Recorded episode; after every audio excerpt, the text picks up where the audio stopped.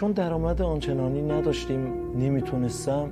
زندگیمون خیلی سخت شده بود. چون سه نفر شده بودیم از کانون به من زنگ زدم منم هیچ وقت یادم نمیومد که یه روزی مثلا از کانون بهم زنگ بزنن. زنگ زدن گفتم فردا شما با مدارکت بیا کانون. برای شما کار پیدا شده. قربون خدا برم. یه روزنه به ما رسون که زندگیمون از نپاچه. واقعا داشت میپاچید زندگیمون. کار اومدم سر کار و نابینه های دیگر دیدم که از من جلوتر شاید الان ده سال اینجا دارن کار می‌کنن. خیلی خوشحال شدم.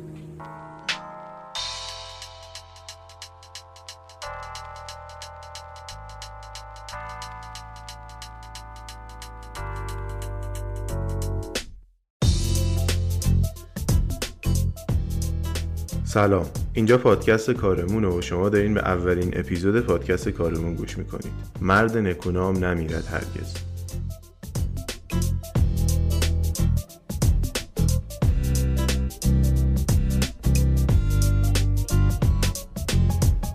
قبل از اینکه برم سراغ شروع داستان و صحبت کنم در رابطه با شرکت فیروز و اینکه شخصیت اصلی قصه ما کیه باید راجع به یه دونه ویروس صحبت کنم. ویروس فلج اطفال یا همون پولیو وایرس. یه ویروس خیلی کشنده که آدمای زیادی رو دچار نقص عضو کرده. مشکلاتی رو براشون درست کرده که یکی شخصیت اصلی قصه ماه. این ویروس میاد اندامهای حرکتی نوزادا و کودکها رو درگیر می‌کنه و می‌تونه خیلی براشون خطرناک باشه. تو دنیا سال 1988 سازمان بهداشت جهانی یه برنامه حذف فلج اطفال رو به تصویب اعضاش میرسونه. تو ایران هم سال 1373 برنامه به اسم ایمنسازی همگانی کودک به تصویب می‌رسه که میان واکسن در واقع همین پولیو رو تزریق می‌کنن تا این بیماری از بین بره. توی اون سال تنها چیزی که می‌تونسته کمک کنه به بچه ها تو مرحله اول خانواده هاشون بودن که واقعا کمک بزرگی بودن برای اینها. شخصیت اصلی قصه ما یعنی محمد همین مشکل رو داشت و توی دو سالگی به این ویروس مبتلا میشه. محمد توی خانواده معروف خوشنام ثروتمند و همینطور مذهبی به دنیا میاد توی شهر قزوین. چه سالی؟ سال 1333 خانواده من منقلب بود. خانواده من مسترب بود. خانواده من ناراحت بود از اینکه یک شبه بچهشون در سن دو سالگی دوچار یک فلجی اطفال شده. خب یه شبه ببینه که یه تیکه گوشت رو دستشه. یه مادر یه خانواده ببینن. بچه کوچیک خونهشون اینجوری شده. مادر محمد نقش خیلی بزرگی رو داشته توی پرورش فکر و همینطور درست کردن یه شخصیت مستقل برای این بچه. و حتی باعث می شده که افکارش همیشه سازنده باشه و هیچ وقت احساس ناتوانی نکنه این پسر دو ساله. با این کارش حتی محمد تونست کنترل بعضی از اندامهای حرکتیشو به دست بیاره که خب واقعا خیلی کار بزرگی بوده. هم برای اون مادر که اعتماد به نفس رو توی این کودک ایجاد کرده کار بزرگی بوده هم برای محمد به عنوان یه بچه که واقعا همت بزرگی به خرج داده بوده. یه کار خیلی جالبم اینجا مادر محمد انجام داده بوده. این بوده که یه لباس مثل لباس شاهان یه لباس شاهانه رو در واقع درست کرده بوده برای محمد و تنش می‌کرده. و خب چون بچه ها بازی می‌کردن و محمد نمی‌تونسته تون بازی ها شرکت کنه و باشون بازی کنه می‌گفته تو باید بشینی اینا رو تماشا کنی بازیشونو. شاه که بازی نمی‌کنه که. تو فکر کن شاهی. تو باید شاهانه برخورد کنی و فکر کنی. وقتی دید مادر من در میان بچه ها نمی‌تونم حرکت داشته باشم نمی‌تونم بازی کنم نمی‌تونم حضور داشته باشم نمی‌تونم شاد باشم برای من لباسی رو طراحی کرد و دوخت که شباهت به شاهان داشت. به من گفت آقا تو شاه بچه هایی تو باید بشینی بازی بچه ها رو نگاه کنی. به هر حال همه اینا باعث میشه که محمد تصمیم بگیره. البته خب تصمیم به کمک پدر مادرش و برادراش دیگه. تصمیم می‌گیره که بره مدرسه. اما چه مدرسه ای مدرسه استثنایی یا خاص؟ نه مدرسه عادی. دقیقا مثل همه بچه هایی که عین خودش از لحاظ فیزیکی یکی نبودن و با هم فرق داشتن. دنیای مدرسه برای محمد عین دنیای خونه نبود. اونجا مادرش نبود که بهش ایمان و باور داشته باشه. و متاسفانه بچه ها و مسئولین مدرسه هم خیلی اذیتش می‌کردن. به هر حال گفتیم از لحاظ فیزیکی متفاوت بوده و اون موقع هم قدیم بوده دیگه. خیلی باب نبوده که یه بچه ای که دچار این مشکله بره مدرسه و عین بقیه درس بخونه. و متاسفانه ترد می‌شدن اینجور بچه ها یا افرادی که این مشکلاتو داشتن ترد می‌شدن واقعا. رفتن محمد به مدرسه خیلی کم هزینه هم نبوده. البته از لحاظ مالی نمیگم چون اولا خانواده محمد خانواده ثروتمندی بودن توی اون دوران و از قدیمی ها و با اصالت های قزوین بودن. بیشتر منظورم هزینه های روحی و روانی داستانه. انقدر برخوردها متضاد بود با اون برخوردهای خانواده و به من حس ناتوانی می‌داد.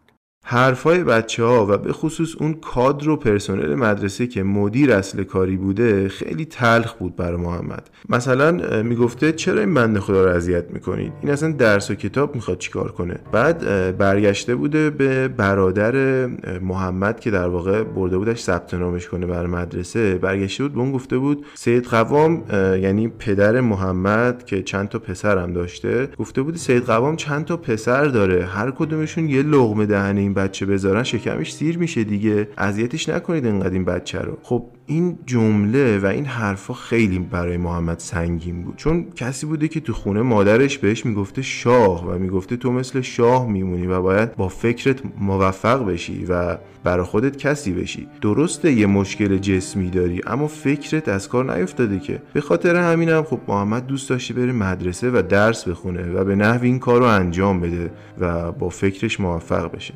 بیچاره محمد اون لحظه شوکه شده بود نمی‌دونست چی بگه. حتی خودش گفته که پاهای برادرم محکم چسبیده بودم تا رو زمین نیفتم.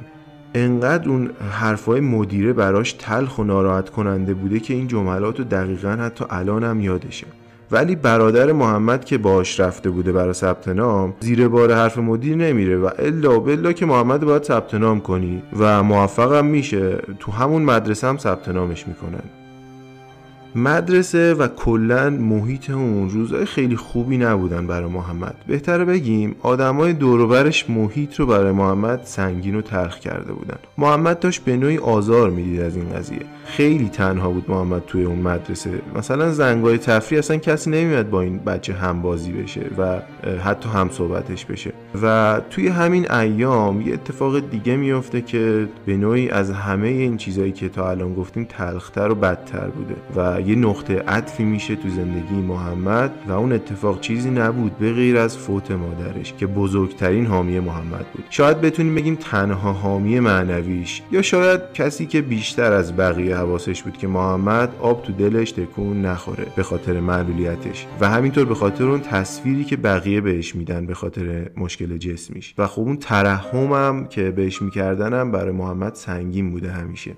برعکس مادر محمد همیشه این افکار منفی و ترحم برانگیز رو از ذهنش پاک می‌کرده. میمده افکار مثبت رو تزریق می‌کرده به ذهنش دیگه. البته نه اینکه اون واقعیت رو بیاد دور کنه و ازش. می‌گفته تو درست این نقصا رو داری ولی این چیزی نیست که تو فکر کنی با اینا قرار محدود بشی یا موفق نشی. تو همین الان پسر موفقی هستی و موفق هم خواهی شد بیشتر از این در آینده و ما حامی تو هستیم. رفتار این زن واقعا یه رفتار درست و منطقی و اصولی بوده مخصوصا توی اون زمان که خب یه مقدار کم بوده دیگه اینجور توجه و نشون می‌داده که چقدر این خانم ذهن باز و شفافی داره و از اون ورم چقدر مادر دلسوز و مهربونیه. خب حالا فکرشو بکنید این حامی اصلی و این حامی مهم رفته به رحمت خدا. چی به سر این بچه میاد واقعا؟ شاید این بچههایی رو که این اتفاقا براشون میفته و پدر مادرشون از دست داده باشن دیده باشین. یه سری تغییرات خیلی بدی ممکنه تو زندگیشون بیفته و سرنوشت زندگیشون رو کلا تغییر بده. اما یه نکته دیگه هم که اینجا هست اینه که ویژگی حامی بودن و حمایت کردن یه ارزش خیلی بزرگ تو خانواده محمدینا بوده و آقای سید قوام که پدر محمد بوده و همینطور برادراش کمک بزرگی بودن برای محمد. تا آمدم نوجوانی رو سپری کردم به جوانی رسیدم. دیگه اومدم نگاه کردم به اطرافم دیدم که خلاصه جسمت سالم نباشه همه دنیا مال تو باشه هواپیمای شخصی هم داشته باشی نمی‌تونی از پله هاش بری بالا. خلاصه به مانند همون جوانهای قبل انقلاب اون معیارهایی که در جامعه مطرح بود من دچار افسردگی پنهان شدم. زیرا دیدم جامعه پذیرای یک معلول نیست. با معیارهای مطرح شده ما جایگاهی نداریم. اصلا رو ازدواج هیچ وقت من نمی‌تونم فکر کنم. حضور در جامعه با این تن محدود به اصطلاح معلول جایی ما نداریم. فقط نگاه جامعه بر اینه که خدا شفات بده و یا اینکه بریم ما رو ببندن به یه امامزاده ای شاید شفا بگیریم چند سال میگذره و نزدیکای انقلاب سال 57 ایران بوده که محمد وارد یه سری فضاهای سیاسی میشه. و یه سری خط فکرهای مشخصی پیدا می‌کنه و همونطور که گفته کتابای مذهبی هم زیاد میخونده اون موقع. البته خب توی میتینگ های سیاسی شرکت نمی‌کرده و بیشتر فضای کتابی داشته یعنی کتاب میخونده تا به این حقایق پی ببره. و خب اینجا به درس خوندن و ادامه تحصیل تو دانشگاه هم علاقه شدیدی پیدا می‌کنه و تصمیم می‌گیره بره آمریکا تا یه پزشک متخصص بشه به امید اینکه یه روز برگرده تو قزوین شهر خودشون توی محله فقیرنشینش که محله کم برخورداریه مطب بزنه و یه هدف دیگه هم که داشته این بوده که از بیماری سخت و طاقت فرسای فلج اطفال جلوگیری کنه و درمان کنه اونایی که این مشکل رو دارن. داشت فضای یه مقدار سیاسی می‌شد نزدیک به انقلاب می‌شدیم. من با خواندن کتاب های مذهبی اجتماعی سیاسی جایگاه خودم رو پیدا کردم که زندگی تمام نمیشه در تن و بدن انسان. به انگیزه این که پزشک بشم ساکم و بستم بی اون که کسی رو در اون بر آبها داشته باشم با یک عزم آنچنانی که اینم یه داستانی برای خودش داره رفتم آمریکا مشغول تحصیل بشم و با جدیت دیگه درس خون رفتم آمریکا که یک پزشک بشم و جلوگیری از معلولیت بکنم. و خیلی شیرینه اینجور فکر می‌کردم.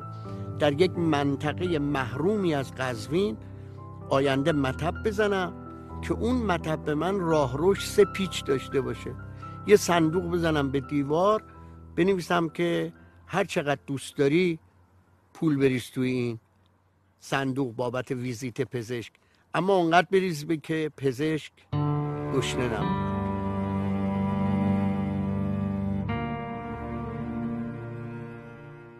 محمد توی آمریکا که در واقع مشغول به تحصیل شده بوده اونجا هم وارد فضاهای سیاسی و اجتماعی اون موقع میشه وارد جنبش های دانشجویی میشه و حتی تصمیم می‌گیره برگرده به ایران کی تابستون سال 57 ولی خب همونطور که خودش میگه چون دیگه مردم اون موقع وارد فاز تظاهرات فیزیکی شده بودن و معلولیت محمد هم اجازه نمی‌داده بهش وارد این تظاهرات بشه. دوباره برمیگرده آمریکا تو شهریور 57 ولی بهمن ماه که انقلاب انقلاب ایران پیروز میشه دوباره برمیگرده ایران و می‌خواسته دیگه همینجا بمونه و ادامه تحصیل بده که نشده. البته دانشگاه هم بسته میشن اون موقع به خاطر انقلاب فرهنگی که اتفاق افتاده بوده. محمد تصمیم می‌گیره مسیر شغلیش رو تغییر بده که البته خودش میگه به خاطر این فضایی بوده که بعد از انقلاب به وجود اومده بوده و دوست داشته فعال اجتماعی بشه تا یه جورایی جامعه رو بیاد درمان کنه نه یه فرد رو فقط. اینجا باید برگردیم به اون جمله‌ای که مادر مادرش بهش می‌گفت همیشه. محمد تو شاه این بچه هایی تو باید بشینی بازی بچه ها رو نگاه کنی. تو بشین فکر کن. چیزی که اینجا باید بهش توجه کنیم این بیعدالتی بوده که جامعه در قبال محمد انجام داده بوده. به حال ترد شده بوده اگه بخوایم یه جورایی دقیق تر نگاه کنیم بهش. یه جورایی میشه گفت یه حس عدالت جویانه هم به وجود اومده بوده توی این بچه. با توجه به این خط فکرهایی که پیدا کرده بوده و دوست داشته برای جامعهش ارزش آفرینی کنه. اما خب اینم باید در نظر بگیریم. همونطور که خود محمد هم میگه برای اون مسیر هموارتر بوده. بالاخره از یه خانواده بوده که هم از لحاظ مالی بهتر بودن قوی تر بودن. و هم از لحاظ حمایت و این خیلی مهمه. حمایت های معنوی واقعا همیشه ارزشش بیشتر از حمایت های مالیه. سال 59 جنگ شروع میشه و محمد دوباره فکر این که ای بابا باز که من نمی‌تونم برم یه کاری بکنم مثل تظاهرات. خب بیکارم نمیشینه. میاد یه طرحی رو ارائه میده اون موقع که بیایم یه سری نواحی رو توی شهرک صنعتی قزوین بازسازی کنیم. در واقع کار صنعتی می‌خواسته بکنه اون موقع. اما داستان اصلی شرکت فیروز که مؤسسش محمد بوده بعد جنگ شروع میشه. محمد تونست با سرمایه‌ای که از خانوادش گرفت یه سری فعالیت های اقتصادی رو راه اندازی کنه و بعدش هم شرکت فیروز رو با 35 نفر پرسنل شروع می‌کنه. اما پرسنلی که همه معلولیت داشتن. باشن و الان هم که داریم حرف می‌زنیم حدود 700 نفر پرسنل داره و 95 درصد این پرسنل معلولیت فیزیکی دارن. یه مصاحبه هم سال 80 خورده ای داشته آقای محمد موسوی با مرحوم حسن جوهرشی توی تلویزیون ایران که اون موقع میگه ما شرکت ما در واقع حدود 270 80 نفر پرسنل داره و این نشون میده که روند رو به رشدی داشته شرکت توی این سالها.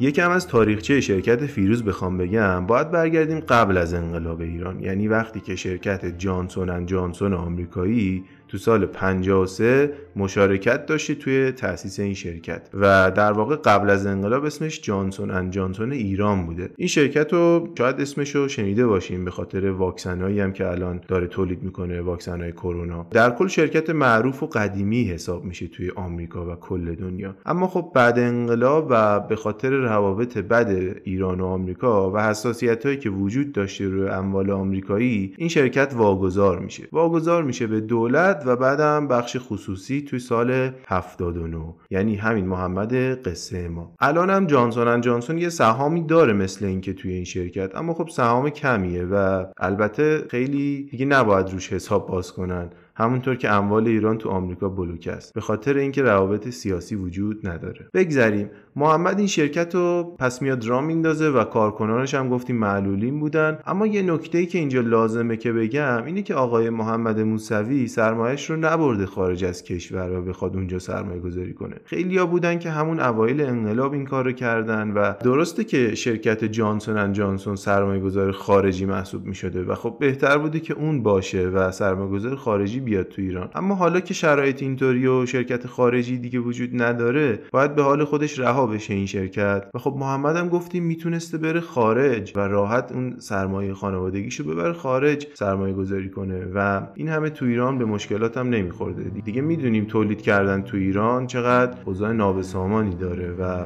در واقع حمایت هایی هم که می‌شده اون موقع بوده اما خب خیلی کم بوده. بگذریم. واقعا باید برید ببینید فیلم های خط تولید شرکت فیروز رو. افرادی هستن که واقعا سخته براشون کار کردن و انقدر معلولیتشون بالاست که خیلی از آدما شاید فکر کنن چرا اصلا اینا دارن کار می‌کنن.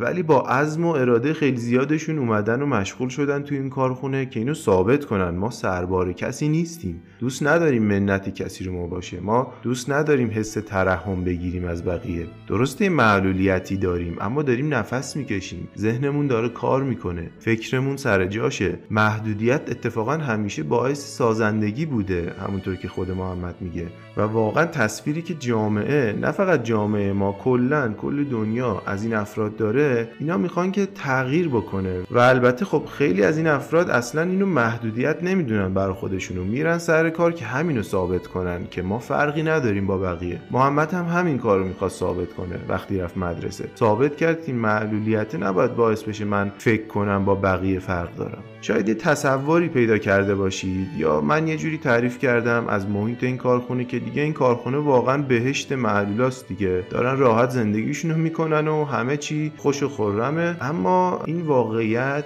نیست. نباید به چشم یه بهشت برین به این کارخونه نگاه کرد برای معلولا. بهتر بگیم یه جامعه برای معلولا ساخته شده که جای دیگه نیست واقعا یا خیلی کمه اگرم باشه همچین جامعه هایی برای معلولا. توی کارخونه فیروز مکانیزه کردن خیلی اتفاق نیفتاده. یعنی این کارخونه به راحتی می‌تونه تبدیل بشه به یک کارخونه ای که ماشین ها بیان کار انسان ها رو انجام بدن و کلا یک سوم از نیروی انسانی فعلی کار کنه. اما خب سیاست های مجموعه و آقای موسوی اینطوری نیست اصلا و به فکر این کار نیستن. واقعا باید دید فیلم های خط تولیدشو و منم اتفاقا اینو از یکی از کارکنان اداری فیروز شنیدم که چطوری فرد نابینا و معلول وظیفش فقط اتیکت چسبوندن روی سری محصولاته. یا تو فیلم ها هست که چقدر قشنگ و پرتلاش این عزیزان دارن اونجا کار می‌کنن. من با نگاه سرمایهداری زندگی نمی‌کنم. اگر با نگاه سرمایهداری زندگی کنم باید برم دنبال قیمت تمام شده یه دستکارم دلار بدیم به خارجی ها بیاریم اینجا اون دستگاه کار کنه و منم سود بیشتر ببرم.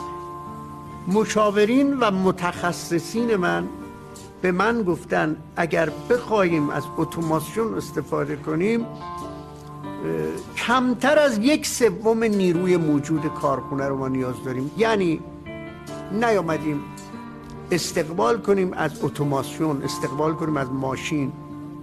هر کاری رو که بشه با دست کرد به علتی که در کشور ما مشکل بیکاری زیاد هست از نیروی انسانی استفاده کردیم. گفتیم حالا که ما از نیروی انسانی استفاده می‌کنیم پس چه بهتر از معلولین استفاده کنیم؟ اشتغال برای اونها ایجاد کنیم که دیگه اونها هیچ شانس اشتغال ندارن.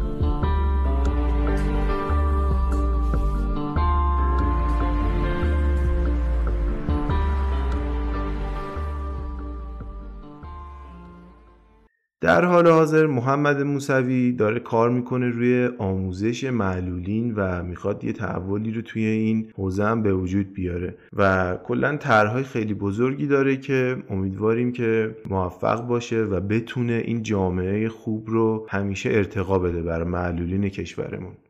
ما صاحب فکر و اندیشه ایم خیلی ها سخنرانی کردن خیلی ها حرف می‌زنن تو انقلاب خیلی ها مقاله می نویسن تنها شمایید که عمل دارید و عمل می‌کنید و حرفم می‌زنید. این مدل ما کم داریم و یا نداریم.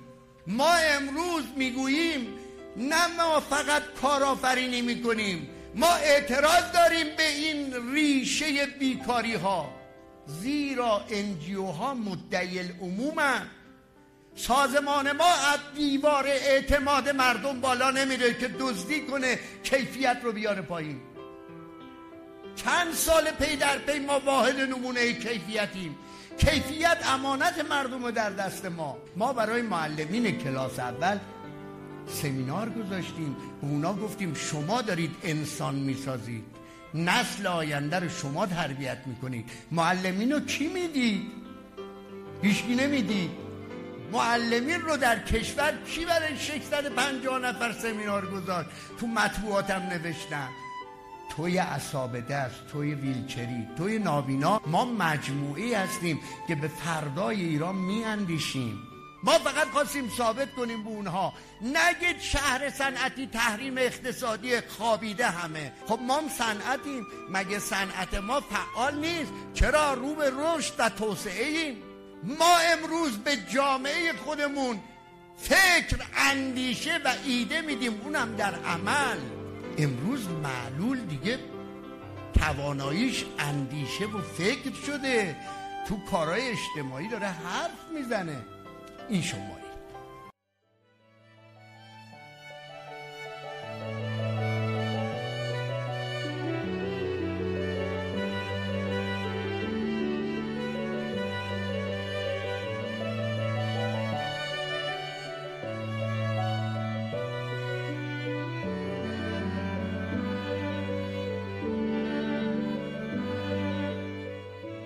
خیلی ممنون که با من همراه بودین. امیدوارم که دوست داشته باشین این اپیزودو و اپیزودهای بعدی رو هم گوش کنید.